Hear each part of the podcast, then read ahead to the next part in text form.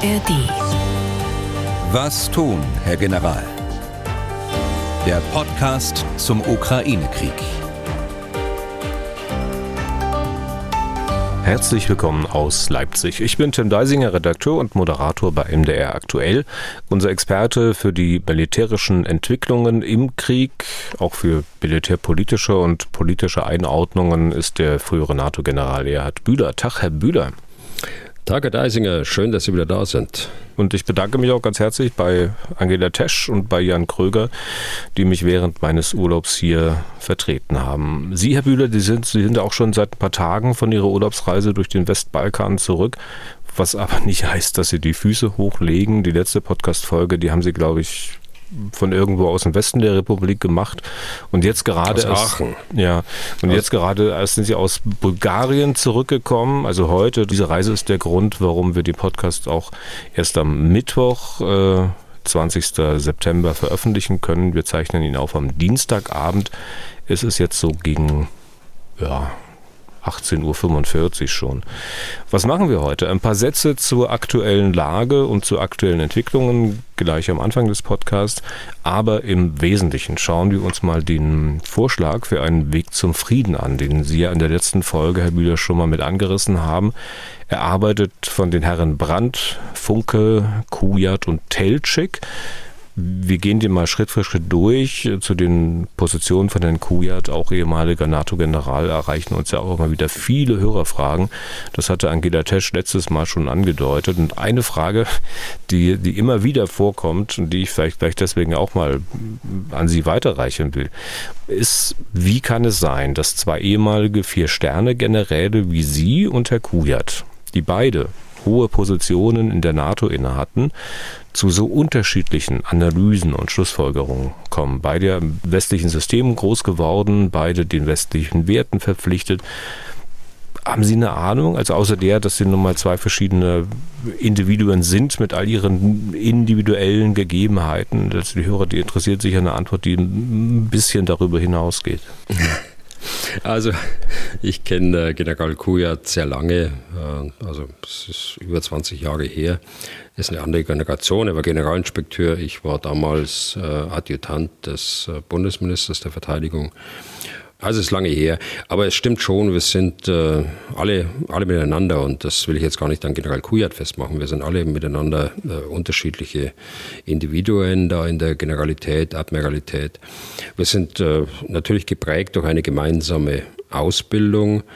Äh, wir stimmen in grundlegenden militärischen Fragen überein, natürlich in den Forderungen des Soldatengesetzes sowieso, in unserer Führungsphilosophie der inneren Führung, des Konzepts des Staatsbürgers in Uniform, äh, des Primats der Politik. Also das ist das Fundament, auf dem wir arbeiten. Aber darüber hinaus sammeln wir natürlich auch in äh, unseren vielfältigen Verwendungen, ich weiß gar nicht, wie viele es bei mir waren, das habe ich jetzt gar nicht gezählt, aber da sammeln wir Fertigkeiten und auch Erfahrungen auf verschiedenen Ebenen und auch in verschiedenen Aufgabengebieten.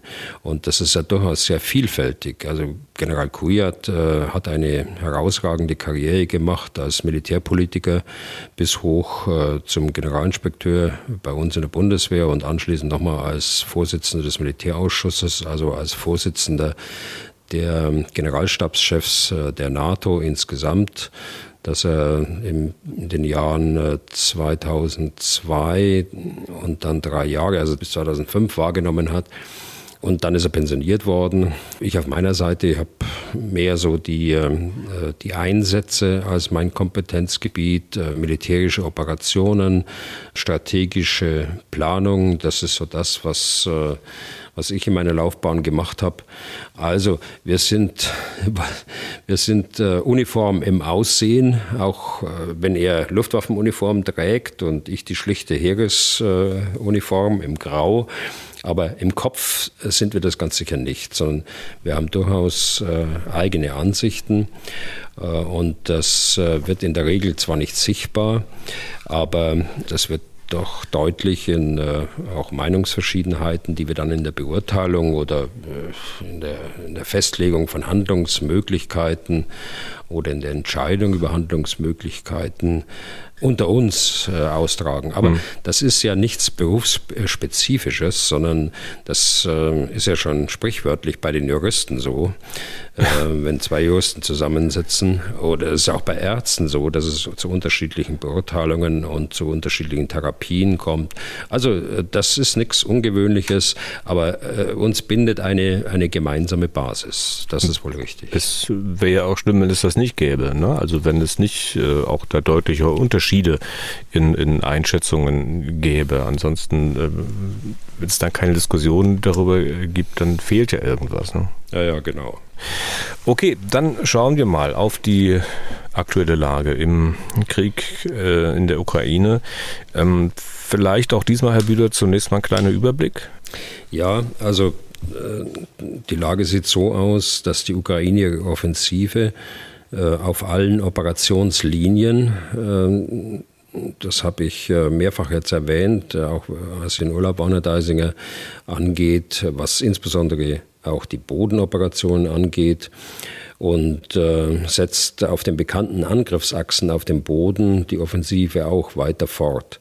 Wenn man auf die Bodenoperationen schaut, äh, insbesondere äh, auf die westliche Angriffsachse, also in Saporischschja, äh, da gibt es äh, durchaus Erfolge, auch im Süden von Bachmut äh, ist die Ukraine weiterhin erfolgreich, aber Erfolg misst sich eben nicht in Metern oder Kilometern oder Quadratkilometern, sondern sie misst sich äh, an den Verlusten, die der, der russischen Armee äh, zugefügt werden, insbesondere bei ihren Fronttruppen, aber auch bei ihrer Artillerie und bei ihrer Logistik. Also bei der Artillerie ist es durchaus so, dass in diesen Schwerpunktgebieten, also auf diesen Angriffsachsen, die Ukraine eine Überlegenheit, eine örtliche Überlegenheit äh, in der, äh, bei der Artillerie hat. Und das ist seit einigen Wochen eben ein Novum auch in diesem Krieg. Zweitens äh, setzen sie weiter fort, die Ukrainer, die Abregelungsstrategie, also der Kampf gegen logistische Einrichtungen, gegen Führungseinrichtungen in der Tiefe des Raumes. Die russische Armee auf der anderen Seite hat äh, aufgrund ihrer Verluste, ihrer erheblichen Verluste, äh, ganz deutliche Probleme. Sie hat ähm, aufgrund der Tatsache, dass die Ukraine auf verschiedenen äh, Hauptachsen angreift und auch auf einigen Nebenachsen. Die Hauptachsen hatte ich gerade genannt, die beiden in der Südukraine und Bachmut gehört mit dazu. Nebenachsen, das sind die seit langem bestehenden Brückenköpfe über den Dnepro im Raum der Region äh, Cherson beispielsweise, aber auch äh, westlich des Dnipro, äh, die von Anfang an der Großoffensive auch vorhanden war. Aufgrund dieser Tatsache, Hauptachsen plus Nebenachsen, haben die Russen große Probleme, ihre Truppenteile dorthin zu verschieben, wo das größte Problem äh, stattfindet. Denn die Ukraine ist sehr geschickt in der Verlagerung der, der Schwerpunkte und die Russen reagieren darauf, dass sie auch große Truppenteile, auch ähm, sogenannte Elite-Truppenteile, die Luftlandetruppen, ich hatte schon darüber berichtet, äh, eben gerade dahin schieben, wo sie äh, sie brauchen. Das hat äh, einen ganz großen Nachteil oder zwei Nachteile eigentlich. Sie schieben nur Teile von Großverbänden, nur Teile von Divisionen in diese Lücken, äh, die, die dort aufgerissen worden sind durch die Ukraine. Das heißt, es gibt keine geschlossenen Verbände mehr, es gibt keine äh, geschlossene Führung mehr. Das wird den Luftlandetruppen nicht gefallen, die ja eine ähm, selbstständige Teilstreitkraft in Russland darstellen. Aber es ist eben erforderlich. Und zweitens, äh, sie stehen nicht als das, was sie normalerweise tun, als operative Reserve zur Verfügung, um tatsächlich als Ganzes dann äh, irgendwo auch die Entscheidung zu suchen. Und das äh, findet im Augenblick nicht statt. Wenn ich auf die russischen äh, Angriffe aus der Luft ähm, noch einen Blick werfe, dort geht das weiter mit den Angriffen auf die Region Odessa, mit ähm, Marschflugkörpern, äh, mit äh, Drohnen. Es ist auch ein ukrainischer Flugplatz getroffen worden, ganz offensichtlich mit Marschflugkörpern, auch unter Einsatz von Drohnen. Da kenne ich aber noch keine genauen Schäden, was dort an Schaden entstanden ist. Auf jeden Fall ist es so, dass die, die Anzahl der Marschflugkörper, die eingesetzt werden, weniger geworden ist äh, als vor einigen Wochen und Monaten. Es scheint so zu sein, als ob sie äh, sich das aufsparen für die Winteroffensive aus der Luft. Und äh, der zweite Punkt ist der, dass sie aufgrund der Angriffe der Ukrainer die Flugzeuge, von denen diese Marschflugkörper gestartet werden, noch weiter ins äh, Kernland nach Russland verlegt haben, wo sie ganz sicher nicht so wie in Pskov, äh, also bei, bei Estland oben äh, oder ostwärts von Estland, von ukrainischen Drohnen erreicht werden können. Das hat zur Folge, und das muss man sich mal ganz plastisch, Herr Deisinger, vorstellen, das hat zur Folge, da starten die Bomber im Kernland Russlands. Äh, sie müssen etwa drei bis vier Stunden fliegen, bevor sie die Räume erreichen, an denen sie diese Marschflugkörper Richtung Ukraine abschießen. Das ist in der Regel das Kaspische Meer, also weit weg äh, von, von, der, von der Ukraine. Stichwort Abstandswaffen, da haben wir beim letzten Mal darüber gesprochen. Das sind auch Abstandswaffen, die sie dann abschießen. Die Ukraine bekommt es natürlich mit, dass diese strategischen Bomber dort starten und äh, sie sind dann in Alarmbereitschaft. Sie bekommen mit, wenn die Marschflugkörper über dem Kaspischen Meer abgeschossen werden und dann geht es von Ost nach West in der Ukraine in der Auslösung des Luftalarms. Und das findet in den letzten Tagen fast Nacht für Nacht äh, so statt. Äh, von Ost nach West geht der Luftalarm, weil diese Marschflugkörper die Ukraine auch von Ost nach West äh, durchfliegen. Nicht auf einem geraden Weg, sondern durchaus in weit geschwungenen Bögen, um die Luftverteidigung auszutesten, um auch den Effekt zu haben, dass die Ukraine nicht weiß, wo ist denn eigentlich das Ziel äh, für, diese, für diese Luftkörper. Und das bedeutet, dass äh, ein, ein mehrstündiger Terror auf die Bevölkerung ausgeübt wird in der Ukraine, bis sie dann irgendwo im Zielgebiet angekommen sind, weiter runterkommen, bekämpfbar werden und dann in der Regel auch äh, durch die Ukraine mit einem hohen Grad an, äh, an Erfolg äh, abgeschossen werden. Äh, so ist die Lage im Augenblick bei den hm. Luftoperationen der Russen. Kurze Nachfrage mal zu Ihrer Eingangsbemerkung. Der Erfolg der Ukraine würde sich nicht in Metern oder Kilometern bemessen, sondern in den äh, Verlusten, denen man den Russen zufügt. Aber das würde im Umkehrschluss ja aber auch bedeuten, der mögliche Nicht-Erfolg oder Misserfolg der Ukrainer bemisst sich auch an den eigenen Verlusten, die man ja erleidet, ohne die es ja nicht abgeht, weiß Gott nicht. Ja, ja, das, das ist auch so. Äh, da gibt es natürlich Verluste, aber die Verluste sind weitaus geringer, äh, weil eben die, die Ukrainer die Taktik fahren, nicht äh, auf Teufel komm raus Gebietsgewinne zu machen, sondern langsam und systematisch vorgehen. Und vor allen Dingen haben sie ganz offensichtlich die Auflage ihres Chefs, des Generals Saluschny, und äh, des äh, Landkommandeurs, dass sie äh, mit großer Vorsicht äh, vorgehen, um die äh, personellen Verluste mindestens in Grenzen zu halten. Kurzer Blick mal speziell auf die Lage in Bachmut. Bachmut hatten Sie auch kurz angesprochen. Da gab es ja auch immer mal wieder Verwirrung darum. Also welche Fortschritte jetzt mal in Metern oder Kilometern oder in, den, in der Einnahme von Ortschaften äh, bemessen, welche Fortschritte die Ukrainer da machen konnten und welche nicht. Welche sind es denn nun genau, konkret, wirklich?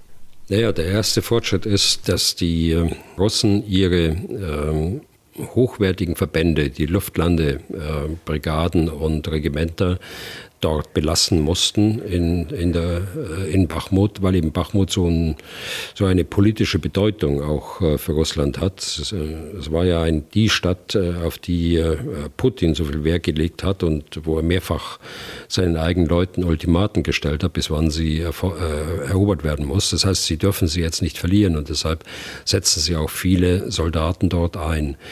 Die Ukrainer äh, greifen nach wie vor nördlich und südlich von Bachmut an. Sie gehen nicht das Risiko ein, die Stadt selbst äh, anzugreifen, frontal, sondern sie gehen den indirekten Weg äh, linksrum und rechtsrum.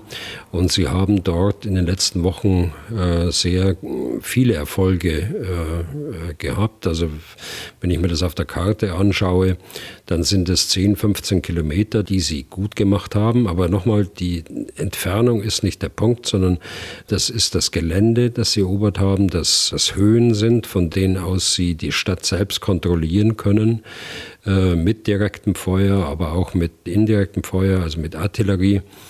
Und ähm, äh, es gelingt ihnen dann, diese in Anführungsstrichen Hochwertverbände oder äh, ehemaligen Eliteverbände, sie sind mittlerweile sehr stark dezimiert, noch mehr äh, zu dezimieren. Es geisterte ja durch den Ticker hierzulande auch immer mal wieder die Nachricht, äh, dass die Ukrainer dort eine ganze russische Brigade zerschlagen hätten. Ich habe jetzt, glaube gestern sogar was gelesen oder was heute Morgen, äh, da war die Rede von gar drei oder vier Brigaden. Ist das denn nun an dem oder nicht?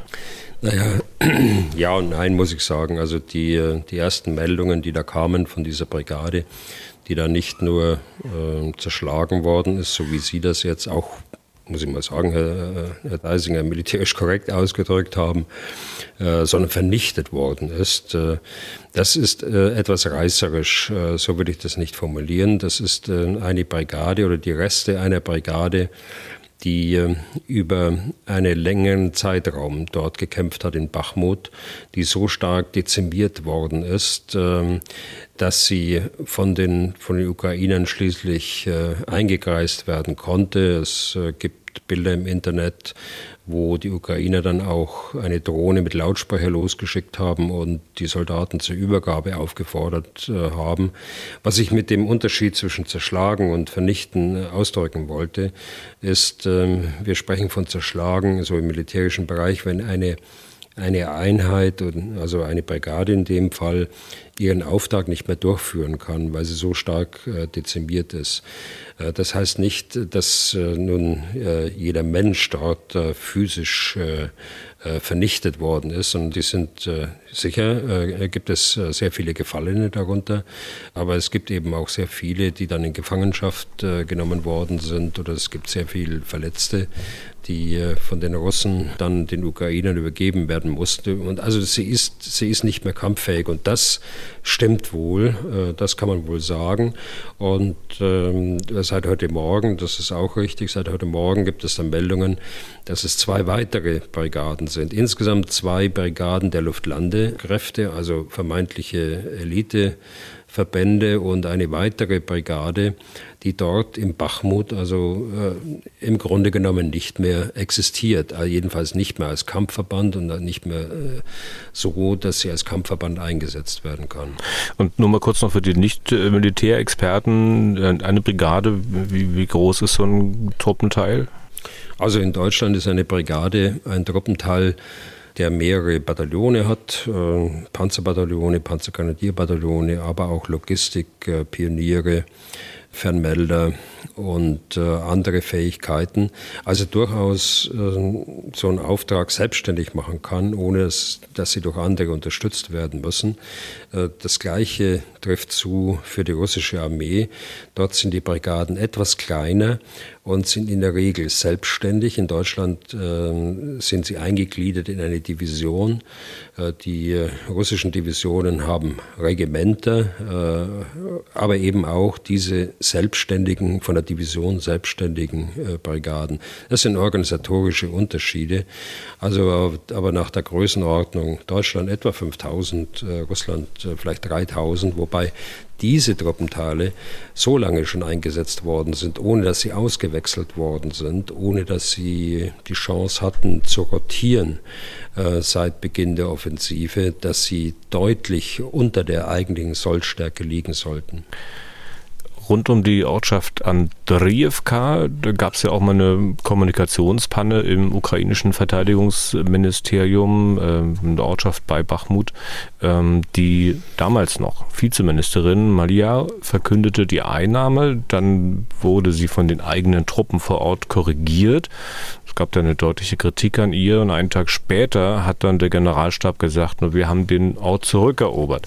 Worauf ich hinaus will, Frau Malia ist ihren Posten nun los. Ich gehe jetzt mal davon aus, dass das nicht ursächlich mit dieser Kommunikationspanne zusammenhängt, weil äh, mit ihr ja fünf weitere Vize-Verteidigungsminister gehen mussten. Wie sehen Sie das? Also äh, solche Kommunikationspannen, wenn es eine war, können natürlich immer wieder vorkommen, vor allen Dingen, wenn äh, taktisches äh, Geschehen dann auf der ministeriellen Ebene erklärt werden soll. Und wir wissen ja, dass äh, General Salushny das sehr skeptisch sieht, wenn man zu viele Informationen gibt äh, aus dem taktischen Geschehen heraus. Wir wissen natürlich auch, äh, dass er äußerst skeptisch ist, wenn man, äh, wenn man Erfolg an äh, Metern, 100 Metern oder Kilometern misst, weil das ja nicht seiner eigentlichen operativen und strategischen Absicht entspricht.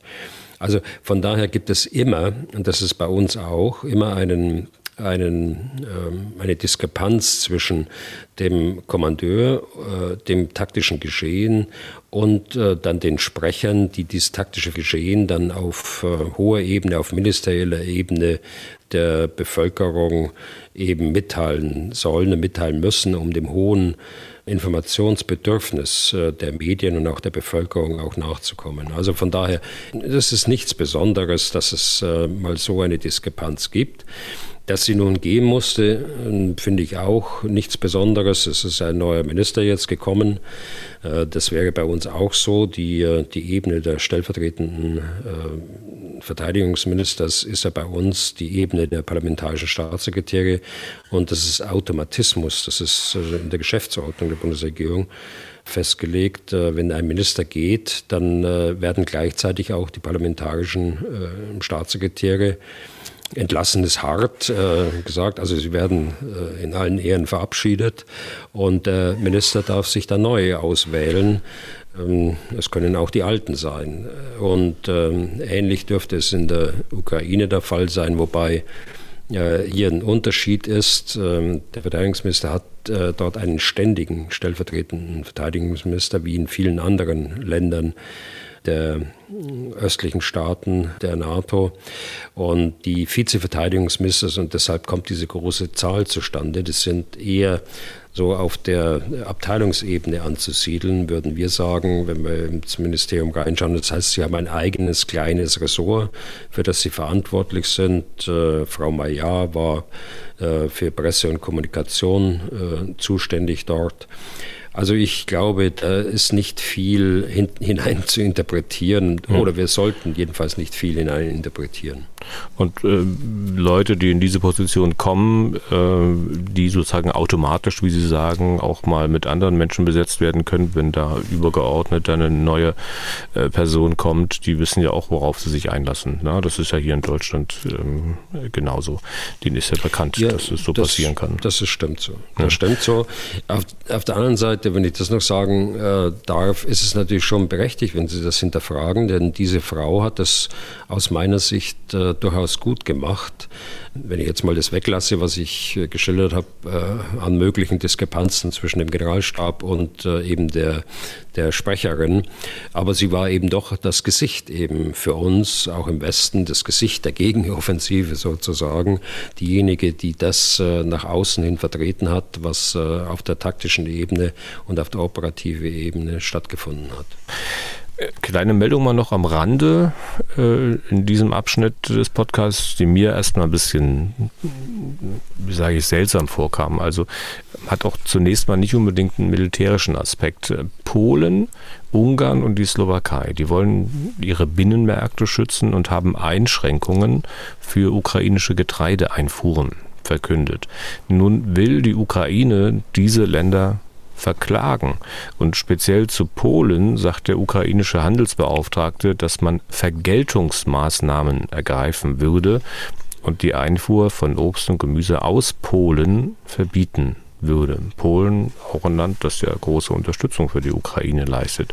Und eine kleine Zuspitzung dazu wieder, und ich weiß, das Bild hinkt natürlich auch. Also wenn mir jemand das Leben rettet und ausgerechnet der, weiß nicht, der fährt mir später eine Delle ans Auto, gehe ich mit dem nicht dann doch ein bisschen anders um, als mit jemandem, der da nicht so einen Verdienst äh, um mein Leben hat? Ja, das ist keine schöne Situation, aber da sieht man eben, dass äh, trotz großer außenpolitischer äh, Probleme, Krisen, Krieg, äh, innenpolitische Fragestellungen dann ab und zu mal dominieren. Und das ist äh, in dem Fall ganz offensichtlich der Fall, was die Slowakei, Ungarn und, und Polen angeht. Äh, sie wollen eben nicht, dass ukrainisches Getreide in ihre Länder eingeführt wird, nachdem jetzt äh, der Stopp bei der Europäischen Union nicht mehr gültig ist. Äh, sie wollen das verlängern und sie haben das verlängert für ihre Länder. Das bedeutet aber nicht, äh, dass äh, Getreide aus der Ukraine nicht durch diese Länder durchgeleitet werden kann an andere Länder. Also das ist außer Frage gestellt. Also das äh, ist es nicht. Sondern es geht einzig und allein um die Ausfuhr von Getreide nach Polen und den Verkauf und den Verbrauch dort. Und die Bauern dort, ähm, die fürchten natürlich aufgrund des höheren Getreideaufkommens dann und Angebots dann, dass ihre Preise einbrechen. Das kann man verstehen, glaube ich. Äh, und das trifft für die Slowakei und für Ungarn genauso zu. Übrigens habe ich das Gleiche oder was Ähnliches, muss ich sagen, äh, gerade in Bulgarien miterlebt. Äh, in Bulgarien ist es so, die, ähm, die Regierung wird sich der Europäischen Union anschließen und den Stopp aufheben, aber sehen sich konfrontiert durch erheblichen Widerstand der Bauern jetzt. Äh, ich habe das selbst heute Morgen miterlebt, als ich äh, zum Flughafen fuhr, die Demonstrationen der Bauern in äh, Bulgarien. Ähm, eigenartiger Nachgeschmack bleibt da, denn ähm, wir wissen ja, dass äh, der Verlust der Bauern ausgeglichen wird durch die Europäische Union, durch Subventionen und das trifft alle, äh, alle vier äh, äh Nationen. Die, auch die Verluste der Polen, der Slowaken, der Ungarn sind ausgeglichen worden und sie wären ausgeglichen worden, wenn die Regierungen das nicht gemacht haben. Aber Innenpolitik, also ich, was ich vorher gesagt habe, das äh, spielt eben eine besondere Rolle und äh, das trifft insbesondere auf Polen jetzt zu zu, die ja vor wichtigen Wahlen stehen. Das trifft auch äh, auf äh, Bulgarien jetzt in, der, in andere Richtung zu, weil sie eben auch, ich glaube, in vier oder fünf Wochen äh, vor Wahlen stehen. Also da kann sich kein Politiker vor den innenpolitischen Herausforderungen drücken und dann kommt es eben zu solchen Zwischenfällen, mhm. die, die man eigentlich nicht will und auch nicht erwartet. Ja, und äh, dann ist das aber eine Art der Kommunikation, also seitens der Ukraine, wenn man sagt, also wenn ihr unser Getreide nicht ins Land lasst, dann ergreifen wir Vergeltungsmaßnahmen. Also ist zumindest so, kommt mir das so vor, eine Art der Kommunikation, die, was nicht, die einen schon ein bisschen ratlos zurücklassen kann in so einer Situation. Ja, mich lässt natürlich die, äh, die Entscheidung in Polen, Slowakei und, äh, und Ungarn, wenn ich nur das Außenpolitische, wenn ich nur die äh, Krise in, und den Krieg anschaue in der Ukraine, auch etwas ratlos zurück. Mhm. Äh, nun, der Haushaltsbeauftragte ist nicht der Präsident, ist auch nicht der Ministerpräsident. Ich äh, weiß nicht, ob die ganz glücklich sind mit solchen öffentlichen Aussagen. Äh, das wissen wir beide aber nicht. Aber schön ist das Ganze nicht, das stimmt. Okay, dann schauen wir jetzt mal auf unseren Schwerpunkt mit der Frage, wie der Krieg beendet werden könnte. Professor Peter Brandt, ein emeritierter Historiker, Professor Haju Funke, gleichfalls emeritierter Politikwissenschaftler, der frühere General Harald Kujat und Horst Teltschik, Außenpolitiker. Er war der außenpolitische Berater des früheren Bundeskanzlers Helmut Kohl. Die vier haben ein Papier verfasst. In Anbetracht der konkreten Vorschläge im zweiten Teil des Papiers würde ich da schon vielleicht sogar Friedensplan dazu sagen. Das Ganze veröffentlicht unter anderem in der Berliner Zeitung. Wenn ich die Veröffentlichungs Daten richtig lese, dann wurde es aber schon eine Woche vorher, nämlich am 2. September, vom Portal Telepolis öffentlich gemacht, äh, geschrieben allerdings nochmal eine Woche vorher, und zwar am 25. August. Am Freitag, vorige Woche, haben Sie, Herr Bühler, schon mal ein paar Sätze gesagt dazu. Hängen geblieben ist bei mir, dass Sie zwar am Anfang äh, positiv äh, äh, waren und dass aber im Wesentlichen kritische Sätze hängen geblieben sind bei mir. Ist das so korrekt? Was, wie, wie sehen Sie es? Mm, ich glaube, das ist äh, einigermaßen korrekt. Also ich habe äh, eingangs gesagt, dass ich es gut finde, dass man jetzt nicht wie in anderen Papieren nur Waffenstillstände und Friedensverhandlungen fordert, äh, sondern dass man sich jetzt auch mal hinsetzt und aufschreibt von kompetenten Menschen, die das äh, früher schon mal gemacht haben. Wie könnte es denn gehen, ohne dass man, ich glaube, das ist auch nicht der Anspruch, dass das eins zu eins umgesetzt äh, wird. Ich habe allerdings auch ähm, Kritik geäußert, grundsätzliche Kritik, dass äh, das Papier einseitig ähm, gegen die Ukraine gerichtet ist. Äh, aus meiner Sicht, vielleicht habe ich es auch nicht richtig verstanden, vielleicht muss man mir das auch mal erklären, aber wenn da steht, dass die Ukraine ihrer Verantwortung nachkommen muss, dass man Vernunft äh, walten lassen muss, auch äh, gegenüber dem eigenen Volk, äh, so das Zitat jetzt, äh, dass man sich nicht der Steigerung von Gewalt und Zerstörung hingeben soll und dass man zu einem mm, gerechten und dauerhaften Frieden beitragen soll.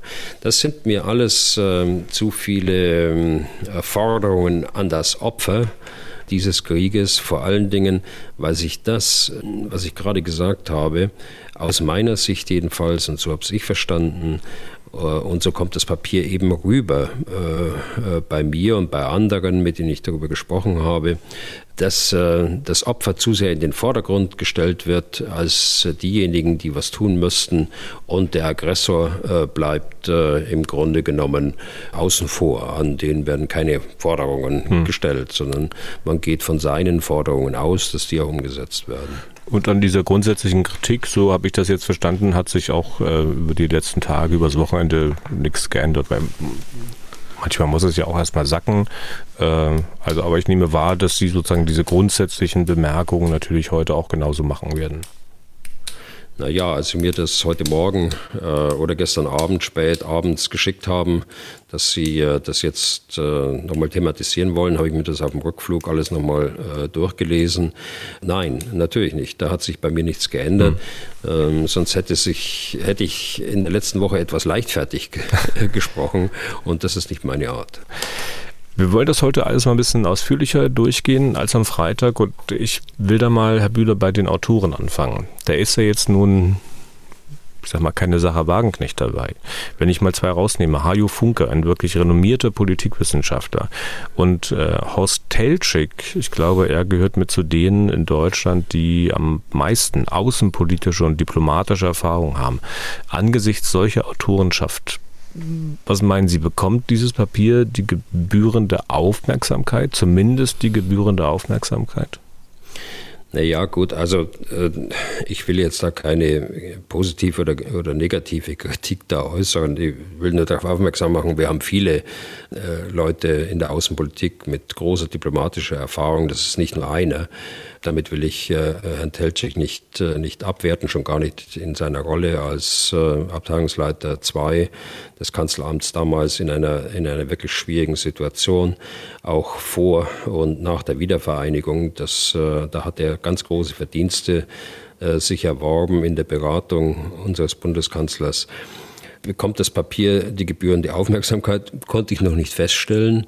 Ich habe äh, nur von einem auch Bekannten äh, gehört, dass er durch unseren Blog zum ersten Mal von diesem Papier hörte.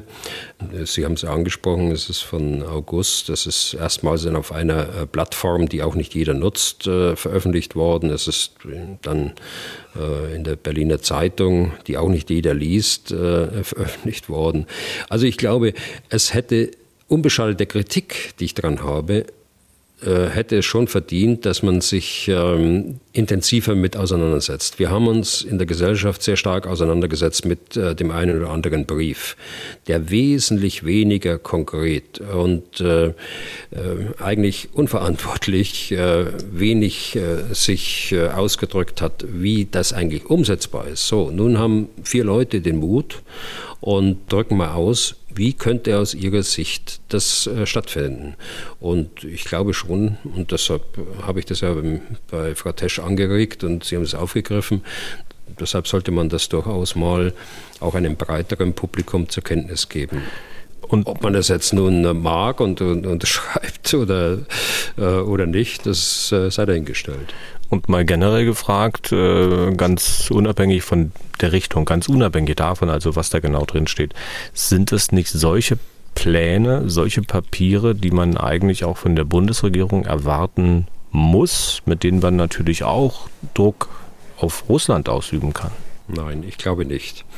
Schauen Sie, dann sollte das die Bundesregierung oder irgendeine andere Regierung, und das macht ja keine, äh, keine der NATO-Staaten und auch keiner der großen Staaten, die sich angeboten haben, äh, in diesem Krieg zu vermitteln, keiner gibt hier konkrete ähm, Schritte bekannt, öffentlich bekannt, äh, wie man so einen Konflikt lösen kann. Warum nicht? Weil sonst alles zerredet wird. Und wir beide tragen jetzt schon dabei. Wir sind ja gerade dabei. Wir versuchen ja jetzt die Fallstrecke aufzuklären, zu identifizieren und äh, die möglichen Fehleinschätzungen deutlich zu machen. Und äh, wenn wir beide das machen, das hat äh, nicht äh, die Wirkung, äh, als wenn das eine Regierung machen würde. Stellen Sie sich vor, wenn die Bundesregierung so ein Papier auf den, auf den Markt gebracht hätte, was es dann an politischer Diskussion plötzlich gäbe. Ja, aber ich meine, damit würde die Bundesregierung doch auf jeden Fall der Forderung einer Resolution der Generalversammlung der Vereinten Nationen nachkommen, also die in diesem Papier auch erwähnt wird. Da wird eine friedliche Beilegung des Konflikts gefordert durch politischen Dialog, Verhandlungen, Vermittlung und andere friedliche Mittel. Ähm, diese Resolution beschlossen wenige Tage nach Kriegsbeginn und ein Jahr später, auch das wird in dem Papier erwähnt, da gab es noch eine Resolution, in der die Staaten aufgefordert werden, äh, die Unterstützung diplomatischer Anstrengungen zu verdoppeln. Haben Sie denn den Eindruck, dass das passiert? Ich glaube schon. Da habe ich nicht nur den Eindruck, sondern es passiert ganz sicher. Und wenn ich mir anschaue, was im Vorfeld des G20-Gipfel alles an Vorbereitungssitzungen gelaufen äh, ist, äh, der unabhängig jetzt auch von, von den anderen wichtigen Themen, natürlich wie alle anderen äh, Gipfel, die in letzter Zeit stattgefunden haben, wie die äh, überstrahlt worden sind äh, durch den Ukraine-Krieg. Wenn ich höre, wie äh, in Wien bei der OSZE äh, praktisch auf permanenter Basis der Austausch stattfindet, der Delegationen, ähm, auch zum Ukraine-Krieg, äh, wenn ich mir vorstelle, was jetzt zur Stunde in New York alles gesprochen wird, nicht nur in der Generalvollversammlung der Vereinten Nationen, aber in, der, in den Delegationsgesprächen der der einzelnen Mitgliedstaaten und so weiter. Da passiert sehr viel, von dem wir Gott sei Dank nicht immer alles wissen. Sonst nochmal, sonst wird alles äh, zerredet und das ist nicht zielführend und das hilft keinem der Beteiligten. Äh, Diplomatie muss auch ein Stück weit Geheimdiplomatie sein, äh, sonst kann sie nicht zielführend arbeiten. Aber ich habe das Vertrauen, also in Kenntnis vieler äh, Diplomaten, die wir haben und auch ehemaliger Diplomaten, dass wir dort genau das erleben im Augenblick, was äh, Botschafter Ischinger mal beschrieben hat, äh, nämlich die Voraussetzungen zu schaffen für äh, möglichen Waffenstillstand und äh, für mögliche Friedensverhandlungen. Also da wäre ich nicht so pessimistisch, wie es da in Ihrer Frage anklingt. Aber die, die weniger Vertrauen haben, ähm, die werden Sie sagen, ja, was haben die gesagt? Anstrengungen verdoppeln. Ähm, das Doppelte von Null ist ja auch Null. Insoweit hält man sich ja an die Resolution. Ja gut, äh, äh, ich kann nur das wiedergeben, was äh, ich aufgrund meiner Erfahrung einschätzen kann, was hier im Augenblick ähm, läuft. Und ich bleibe da bei meiner Beurteilung. Alles, was sofort nach außen getragen wird, das ist mir auch suspekt, welches Motiv steckt darin. Ich will jetzt keine Initiative namentlich erwähnen, die wir erlebt haben. Wir haben ja schon ja, ein halbes Dutzend, mit Sicherheit äh, fast zehn äh, Initiativen, würde ich schätzen, und Angebote, äh, die es gab. Und äh, da muss man sich immer fragen, was ist das Motiv dahinter? Ist das Motiv äh, ein, ein Eigenmotiv? Äh, will ich meine Position stärken? Will ich die Position meines Staates stärken? Oder steckt wirklich dahinter dass ich tatsächlich ganz ehrlich diesen Konflikt äh, auf gerechte Art und Weise äh, zu einem gerechten Krieg führen will. Gehen wir mal noch zwei, drei Absätze höher an den Anfang des Papiers. Wenn ich mich recht entsinne, dann hatten Sie beim letzten Mal kritisiert, also dass gleich davon die Rede ist, dass die Ukraine einen legitimen Verteidigungskrieg führt, dass eben nicht erwähnt wird, dass Russland vor anderthalb Jahren einen illegitimen Angriffskrieg gestartet hat. Wertet denn das Fehlen einer solchen Verurteilung Russlands das Papier auch schon ab? Nein, äh, so ein einzelner Satz nicht, obwohl das äh, als Eingangssatz unglücklich formuliert ist. Das ist einfach eine, eine nüchterne Feststellung, wenn da steht, seit Beginn des russischen Angriffskrieges führt die Ukraine einen legitimen Verteidigungskrieg. Ja, da, da wird gesagt, das ist ein legitimer Verteidigungskrieg, aber in, an keiner Stelle und auch äh, an anderen Stellen in diesem Papier wird äh, dieser Beginn des russischen Angriffskriegs in irgendeiner Weise auch äh, gewertet, in irgendeiner Weise auch äh, verurteilt. Und das äh, habe ich da kritisiert mhm. beim letzten Mal.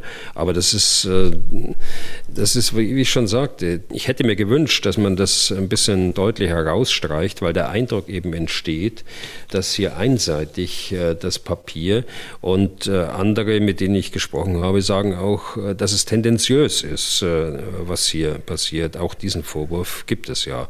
Und das hätte es nicht gebraucht. Das hätte man anders formulieren können. Und andererseits, wenn man sich sagt, dass ein solches Papier, wie sagen wir, die Grundlage für Verhandlungen sein könnte oder sein sollte nach den Vorstellungen der Autoren vielleicht, ähm, ist das Fehlen dann der Verurteilung Russlands nicht nachvollziehbar? Also dass man diplomatisch vermeidet, gleich eine Seite als die böse zu bezeichnen, auch wenn jeder weiß, dass sie es ist? Ja, es dürfen sie auch nur nicht einseitig sein. Wenn das so ist, äh, dann darf man im Umkehrschluss natürlich auch nicht an die Verantwortung des Opfers appellieren, jetzt Vernunft walten zu lassen. Also äh, wenn äh, ein Mann oder eine Frau angegriffen ist und ich als Zeuge dazukomme, dann kann ich nicht hergehen und kann sagen, also jetzt lass mal Vernunft walten, jetzt eskaliere nicht, jetzt ertrage das mal und dann sehen wir weiter. Das ist empathielos und das ist zynisch. Mhm. Und vor allen Dingen ist es nicht ausgewogen abgewogen. Also wenn ich auf der einen Seite das kritisiere äh, beim Opfer, dann muss ich das auf der anderen Seite auch äh, kritisieren. Dann gilt das eben erst recht äh, für äh, den Aggressor. Und äh, wenn das so ist, wie Sie sagen, dass man so ein Papier neutral äh, schreiben muss, dann gilt es erst recht. Ja. Also Sie haben recht mit Ihrer, aber man muss es eben von beiden Seiten sehen. Ich will mal den, den zweiten Absatz vorlesen, den ich für durchaus bemerkenswert halte, ob seiner zwar diplomatischen, aber, so wie ich es zumindest wahrnehme, doch sehr eindeutigen Formulierung. Ich zitiere, diese Feststellung, also dass die Ukraine einen legitimen Verteidigungskrieg führt, diese Feststellung gilt unabhängig von der demokratischen und rechtsstaatlichen Qualität und der Verfassungsrealität auch unabhängig von der sehr viel komplizierteren Vorgeschichte und dem ebenfalls komplizierteren weltpolitischen Zusammenhang des Krieges. Zitat Ende. Da wird doch ähm, sehr pro-ukrainisch formuliert. Also letztlich heißt der Absatz doch, es ist völlig egal, wie die Ukraine derzeit ihr Staatswesen führt. Es ist völlig egal, ob die Ukraine nach unserem Verständnis ein Rechtsstaat ist. Es ist völlig egal, was vor dem 24. Februar 2022 passiert ist. Russland hatte nie und nimmer das Recht, die Ukraine zu überfallen. Oder lesen Sie das anders? Ja, das ist auch so ein Satz und das ist eben der zweite Satz dieses Papiers, den man äh, so oder so äh, lesen kann und äh, wo es sehr viel Interpretationsspielraum ist. Ich finde diesen Satz äh, keineswegs äh, pro-ukrainisch. Ich lese den nicht so, wie Sie ihn gerade äh, ausgelegt haben. Das ist eine verdeckte Anklage na, verdeckt, das ist eine offene Anklage, dass die ähm, Ukraine demokratische und rechtsstaatliche Normen nicht erfüllt. Das ist der erste Punkt. Der zweite Punkt ist ähm, die Verfassungsrealität. Ja, welche ist denn gemeint? Ist da die ukrainische gemeint oder ist die russische gemeint? Also bei der ukrainischen könnte gemeint sein, dass da nach wie vor drinsteht, äh, dass äh, die Ukraine als Ziel den NATO-Beitritt äh, erreichen will. Es könnte sein, ähm, wobei Zelensky das ja schon äh, angeboten hat, dass das äh, rausgenommen werden könnte. Er, allein kann es ja nicht machen, da braucht er schon das Parlament dazu und die entsprechende Mehrheit, aber das hat er ja angeboten.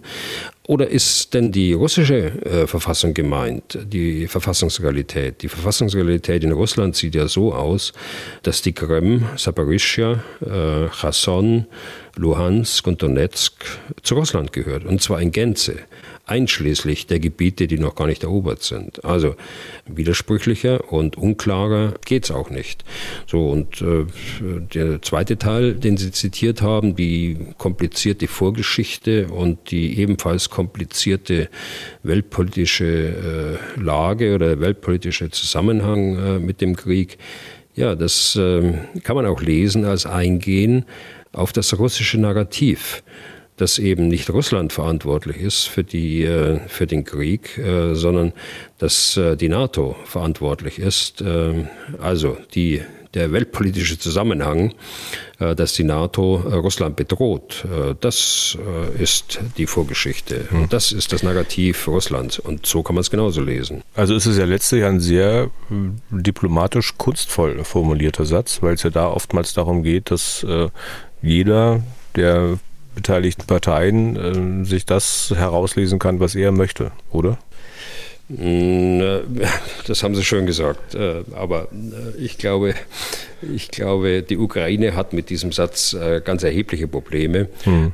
Ich habe auch ganz erhebliche Probleme. So kann man das nicht machen. Wenn man ein unabhängiger Makler sein will, dann darf man nicht sowohl im ersten Satz wie im zweiten Satz und, wie, und dann im dritten Satz, wenn es um die Vernunft geht, Vernunft walten zu lassen, sie ausschließen an die Ukraine wenden, sondern da muss man auch Forderungen stellen an den Aggressor und erst recht an den Aggressor. Sonst, nochmal, sonst ist es empathielos und zynisch. Bevor wir weiter runtergehen im Papier, müssen wir auch noch eine Grundannahme dieses Papiers erwähnen, und zwar, dass beide Seiten ihre politischen Ziele in diesem Krieg nicht werden erreichen können. Russland nicht und die Ukraine auch nicht. Man sagt, dass der Krieg äh, schon allein deswegen völlig sinnlos ist, weil keiner gewinnen wird. Wie weit, Herr Bühler, ist denn das von Ihrer Grundannahme weg? Also eine Annahme ist ja ganz unten auf der Skala des Wissens, ganz unten. Und äh, da brauche ich gar keine Fakten dazu, um irgendwelche Annahmen zu treffen. Und äh, ich glaube, so einen entscheidenden Punkt ganz ohne Fakten zu beleuchten, das ist einfach nicht richtig. Äh, der Fairness halb äh, muss man natürlich sagen, dass Annahme jetzt, so wie Sie es formuliert haben, das ist eine Interpretation von Ihnen. Aber es zeigt auch, äh, dass das Papier eben nicht eindeutig äh, geschrieben ist. Also die These ist, ich formuliere es mal so, die These ist, äh, keiner kann gewinnen. Ja, ich muss sagen, äh, Herr General Kujat, äh, da stehen Sie in der Tradition Ihrer Aussagen von Anfang an. Äh, Sie haben am 25.02.1922 morgens, also ein, 24 Stunden nach dem Kriegsbeginn, hat Sie Herr Heinemann vom Deutschlandfunk, ich habe das gehört, gefragt, morgens im Morgeninterview, welche Chancen räumen Sie der Ukraine ein? Die Antwort war keine. Punkt. So, also das ist, das kommt nicht von ungefähr. Aber so, lass uns mal über die, die Fakten äh, auch sprechen, äh, die man dringend äh, brauchen muss, damit äh, Annahmen äh, zu Einschätzungen und dann auch zu verantwortlichen faktenbasierten Beurteilungen auch kommen. Und so ist ja die Skala des Wissens äh, nach oben bis zur Gewissheit angelegt. Also wenn es heißt in diesem Papier, die Masse der Kampftruppen Russland ist noch gar nicht eingesetzt, dann stimmt das nicht mit dem überein, was ich von der Faktenlage her kenne.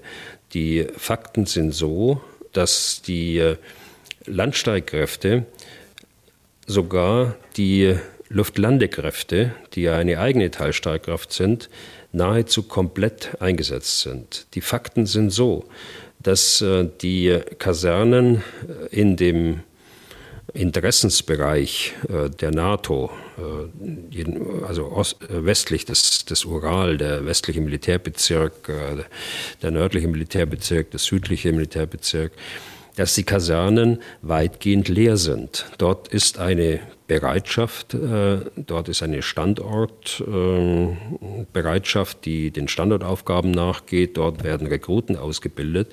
Dort befinden sich aber keine operativen Einheiten der Landstreitkräfte mehr. Die Russen haben fast alle Landstreitkräfte, die operativ einsetzbar sind, in diesem Krieg entweder schon eingesetzt oder haben sie aktuell eingesetzt. Wenn sie sie schon eingesetzt haben, dann heißt es, dass sie so weit äh, zerschlagen sind und ihr Material verloren haben, dass sie nicht mehr einsetzbar sind. Also das ist Fakt äh, und das äh, denke ich mir nicht aus und das ist äh, Analysearbeit, die andere machen, die ich mache. Äh, da gibt es aus meiner Sicht jedenfalls keinen Widerspruch weltweit äh, von all denjenigen, die sich mit, äh, mit dem Ukraine-Krieg befassen. Richtig würde es nur dann, wenn man sagt, Kampfverbände sind auch diejenigen, die äh, äh, den Luftstreitkräften zuzuordnen sind oder den Marinekräften zuzuordnen sind. Das stimmt. Bei den äh, Luftstreitkräften hat man nur eine Handvoll Bomber eingesetzt, äh, die äh, aus Riesenentfernung dann die Marschflugkörper auf überwiegend zivile Ziele schicken, Hafeninfrastruktur, Energieinfrastruktur. Es stimmt, was die Marine angeht, die die Pazifische Flotte, die Nordflotte für den Nordatlantik und äh, äh, die Arktische See, äh, die äh, Ostseeflotte beispielsweise. Das sind aber alles Truppenteile, die können sie ja gar nicht einsetzen. Sie sind aber vorhanden mit ihrer entsprechenden Bewaffnung. Das ist äh, unbenommen. Aber einfach zu sagen, dass äh, die Masse der Kampftruppe nicht eingesetzt ist, das ist einfach nicht richtig. Das stimmt mit den Fakten nicht überein. Das würde bedeuten, bei den Landstreitkräften, wenn Sie mal bei den Landstreitkräften eine Zahl von, von 700.000 ähm, äh, annehmen an operativ einsetzbaren Kräften der russischen Armee, dann würde die Zitat, Masse der Landstreitkräfte ja bedeuten, das müsste deutlich über der Hälfte sein, sonst wäre es ja nicht die Masse. Und sowas erkennt, glaube ich, niemand außer die Autoren äh, des Papiers. Und daraus den Schluss zu ziehen, dass äh, der Krieg nicht mehr gewonnen werden kann, dass sie die politischen Ziele und damit auch die operativen Ziele nicht mehr erreichen können, äh, ist in meinen Augen äh, nicht richtig. Mhm. Und ähm, man muss ja auch dazu sagen, also zur Wahrheit würde ja auch gehören, dass diese Grundannahme im Papier, also dass keiner diesen Krieg gewinnen kann, die funktioniert ja auch nur, weil die Ukraine sich mit Hilfe des Westens wehrt. Also würde sie das nicht mehr tun, würde sie die Waffen strecken, dann käme Russland ja vielleicht relativ schnell in die Situation, seine politischen Ziele erreichen zu können. Hm. Also, ähm, das ist ein Punkt, äh, den Sie da haben. Im Papier steht da, Zitat, die Ukraine hat dem russischen Angriffskrieg bisher durch die umfassende Unterstützung des Westens widerstanden. Also Fakt ist, dass die Ukraine die ersten Wochen, die kritischen Wochen, äh, wo einige schon gesagt haben, es ist vorbei, da war General Kujat nicht der Einzige, da gab es mehr davon. Ähm, was ich nicht verurteile, äh, ist gar keine Frage. Die, die, äh, man kann zu solchen Beurteilungen kommen, aber muss sich natürlich auch der Kritik stellen, 19 Monate später, wenn das nicht eingetreten ist, was man prognostiziert hat. Fakt ist aber doch, äh, dass die Ukraine gerade in der ersten Phase, bis überhaupt Waffen ankamen, dem äh, Aggressor widerstanden hat. Äh, Fakt ist, dass die Ukraine alleine und selbstständig den Angriff auf Kiew abgewehrt hat, alleine und selbstständig die Situation so gedreht hat, dass die Russen ihre operativen Ziele zurückgesteckt haben und äh, aus, der, aus der Region Kiew, aber aus, äh, auch aus der Region Kharkiv sich zurückgezogen haben und sich dann auf die Süd- und Ostukraine konzentriert haben. Also man kann nicht sagen, dass es nur mit umfassender Unterstützung des, des Westens gelungen ist. Äh, seit wann äh, gibt es Panzer? Die Entscheidung für Kampfpanzer ist im Januar diesen Jahres äh, getroffen worden, fast ein Jahr nach Kriegsbeginn. Und äh, die ersten Panzer waren im äh, März, April verfügbar. Und äh, längst sind noch nicht alle zugesagten Panzer dann tatsächlich auch geliefert worden. Und bei anderen Fähigkeiten sieht es ähnlich aus. Es ist viel gemacht worden, gar keine Frage. Aber in allererster Linie, und äh, Kampfpanzer nutzen überhaupt nichts, wenn man nicht eine motivierte Armee hat, äh, die sie dann auch benutzt eine Armee nutzt überhaupt nichts, wenn man nicht eine Bevölkerung hat, die hinter der Armee steht. Auch eine Regierung äh, nutzt nichts, äh, wenn die Resilienz der Bevölkerung nicht da ist. Und sie ist eben da. Sie ist eben da und zu einem ganz hohen, überwältigend hohen Prozentsatz steht die Ukraine äh, hinter ihrer Regierung, sie steht hinter ihrer Armee und sie steht hinter dem Willen, diesem Angriffskrieg zu widerstehen und äh, die äh, Besatzer aus dem eigenen Land zu vertreiben. Aber das kann natürlich nur, und insofern ist das schon richtig im Papier, das kann nur äh, auf äh, mittlere Sicht, äh, wie es seit einigen Monaten nach Kriegsbeginn dann begonnen hat, auf mittlere Sicht kann das nur äh, durch Unterstützung des Westens äh, äh, passieren und auch langfristig muss die Ukraine durch den Westen unterstützt werden. Weitere Annahme in diesem Absatz, Herr Bühler, je länger der Krieg dauert, desto schwieriger wird eine Verhandlungslösung. Äh, stimmt das so in Ihren Augen oder stimmt das nicht? Also ich glaube, dafür gibt es keinen historischen Beweis. Ich kann mir durchaus Szenarien vorstellen, äh, wo also die Verhandlungslösung sehr schnell äh, stattfinden könnte. Zum Beispiel, äh, wenn das äh, äh, Regime Putin zusammenbricht im Übrigen ist es immer etwas schwierig, ähm, auch hier bei diesem Papier. Es wird an anderer Stelle mal ein Beleg äh, gefordert, dass die äh, Russen tatsächlich die Ukraine äh, als Staat ähm, äh, vernichten wollten, beziehungsweise seine Souveränität, seine Unabhängigkeit, seine territoriale Integrität als Ganzes in Frage stellen. Da wird in dem Papier ein Beleg dafür gefordert. Äh, umgekehrt wird hier äh, gesagt, je länger äh, der Krieg dauert, desto schwieriger wird die Verhandlungslösung. Ohne jeden Bezug auf, äh, das ist nur eine, noch nicht mal eine Annahme, das ist eine Meinung. Hier würde ich gerne einen Beleg dafür sehen, wo man das sieht, äh, je länger der Krieg dauert, desto schwieriger wird die Verhandlungslösung.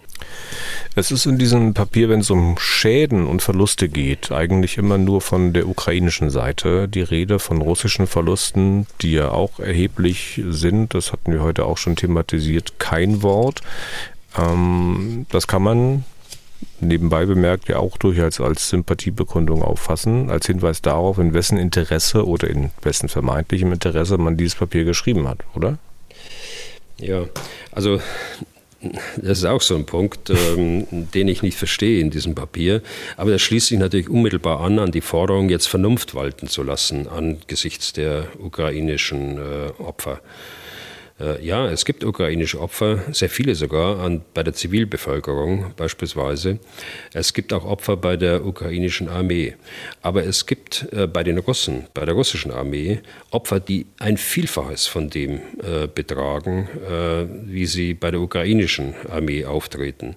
Und jetzt aus Fürsorge äh, zu sagen, dass man aus, wegen der ukrainischen Opfer jetzt nun eine besondere Verantwortung habe, äh, das finde ich auch nicht in Ordnung. Ordnung, wenn man nicht gleichzeitig darauf hinweist, dass auch die Russen äh, sehr, sehr große Verluste haben und eben sehr viel mehr. Also ich habe mich immer gescheut, das wissen Sie, Herr Deisinger, dass ich da mit Zahlen äh, um mich geworfen habe. Aber ich habe heute Morgen einen äh, guten Artikel gelesen von einem in äh, Brüssel sehr gut vernetzten äh, Journalisten, der auch Zugang hat äh, zu äh, NATO-Offizieren, NATO-Beamten. Und äh, die Zahlen, die da in dem Artikel stehen, die decken sich auch mit meinen Informationen und mit Informationen von anderen, die, sie, die sich mit diesem Krieg äh, befassen. Also wir sehen jetzt im, im aktuell, äh, dass äh, die russische Armee Hunderte von Soldaten pro Tag äh, verliert und zwar schon seit Wochen. Sie hatten schon mal so eine Phase in der Phase des Stürmens äh, der Stadt äh, Bachmut damals, auch mit Wagner zusammen. Aber jetzt liegen sie in einer Größenordnung von 500 bis 700 Soldaten pro Tag. Also entweder gefallen oder verwundet und deshalb nicht mehr einsetzbar. Die Ukraine liegt deutlich, deutlich darunter. Ähm, sie liegt, und das ist eine sehr gut recherchierte Zahl, muss ich sagen. Sie liegt so in der Größenordnung zwischen 50 und 100 äh, pro Tag. Also es sind deutliche Unterschiede.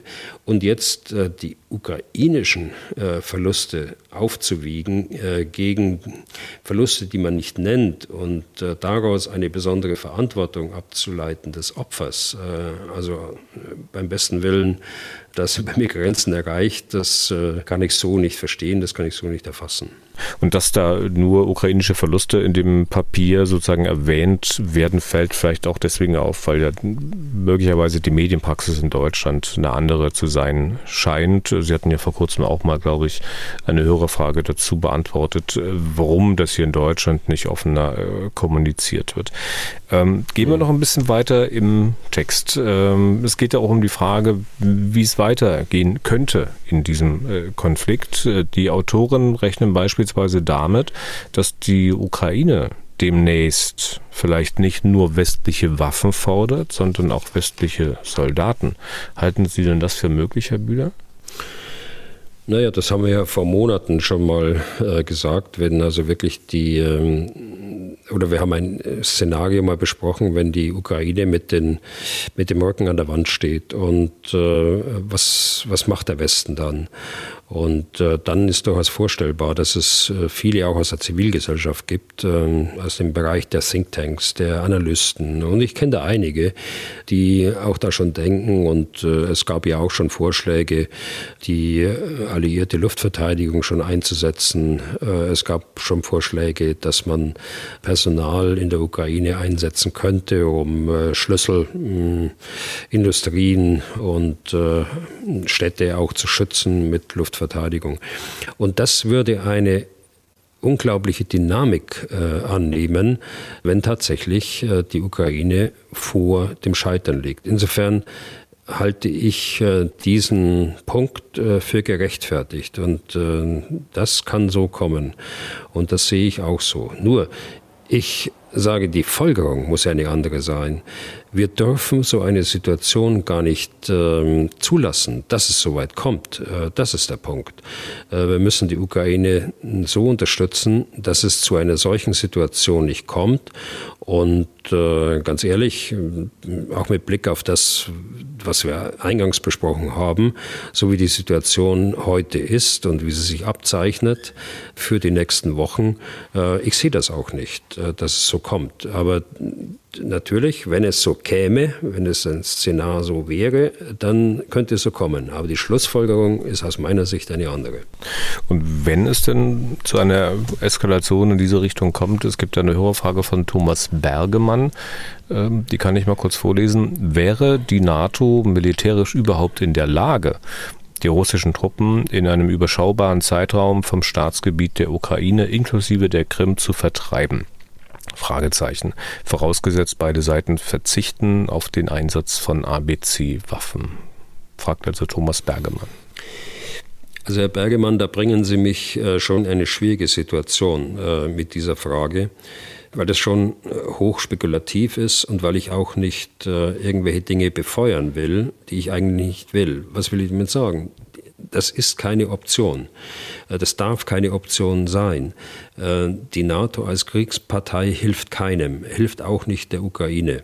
Die Schlussfolgerung muss eine andere sein, wie ich es gerade schon gesagt habe, dass man die Ukraine so unterstützt, dass sie selbst äh, diesen Krieg für sich so entscheiden kann, so gewinnen kann, mit dem Ziel, die Russen aus ihrem Land zu vertreiben. Es geht nicht darum, äh, einen Krieg zu gewinnen gegen Russland. Das hat man ja auch manchmal den Eindruck, äh, dass Russland äh, zerstört werden muss, dass Russland nicht mehr existiert, dass Russland angegriffen wird, dass Teile Russlands erobert werden. Das ist ja nicht das Ziel, sondern das Ziel ist, den Aggressor aus dem Land, aus der Ukraine zu vertreiben. Da geht es und mehr, mehr nicht. Aber ich will mich gar nicht drücken vor Ihrer Frage, aber ich habe jetzt diesen Vorspann gemacht, damit klar ist, äh, das ist für mich keine Option. Aber natürlich, wenn ich mir die, die äh, Fähigkeiten der russischen äh, Armee, der Landstreitkräfte insbesondere und der begrenzten Fähigkeiten der Luftstreitkräfte. Äh, die Marine kann man schon fast ausschließen, nachdem die Ukraine jetzt da sehr erfolgreich war der Schwarzmeerflotte die Bewegungsfreiheit zu nehmen und äh, auch die Einsatzmöglichkeiten erheblich äh, zu verhindern gegen die Ukraine. Also wenn ich mir das anschaue, äh, dann äh, sage ich natürlich, natürlich wäre die NATO in der Lage und äh, nichts anderes erwarten wir von der Lage. Aber wir wollen das aber auch nicht. Die NATO will das nicht und wir wollen das nicht. Und insgesamt äh, die NATO-Staaten nicht und ich finde das richtig so. Okay.